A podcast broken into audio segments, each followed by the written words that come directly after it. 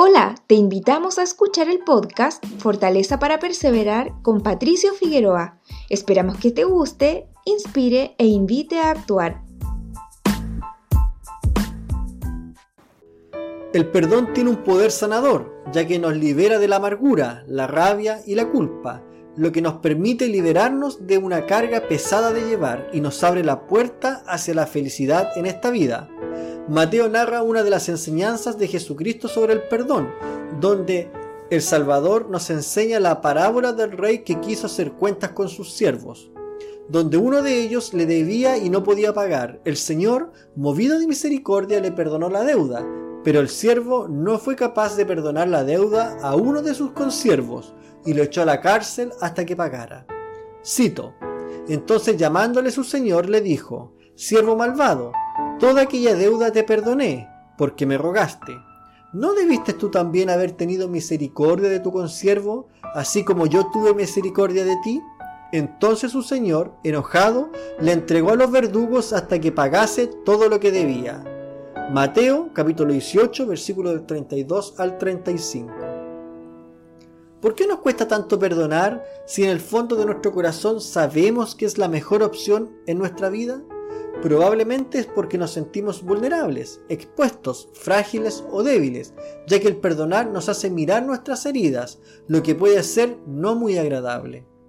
El perdón siempre tendrá un costo el cual tendremos que asumir. Si alguien te hace algún daño, si te robó, si te engañó, tendrás que pasar por alto y olvidarlo para liberarte de la amargura. Te lo explico con un ejemplo. Un amigo hace unos años atrás le presté 500 dólares, los cuales nunca me los pagó. Años más tarde lo encontré y me pidió perdón por no haberme pagado. Le dije que no se preocupara, que lo perdonaba y que ya lo había olvidado. El perdonarlo a él le liberó de la culpa, a mí me costó 500 dólares. Asimismo Jesucristo entregó su vida para que tú fueses perdonado.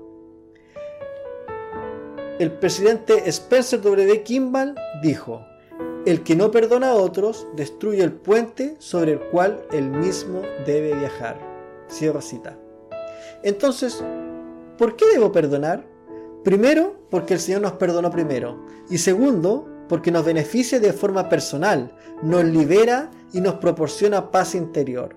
Te invito a experimentar el poder sanador del perdón.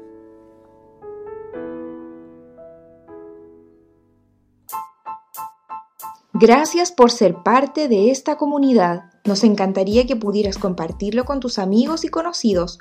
Puedes suscribirte, calificarnos y dejarnos un comentario en cualquier plataforma que nos estés escuchando. Si deseas escribirnos, lo puedes hacer a hola@soypatriciofigueroa.com.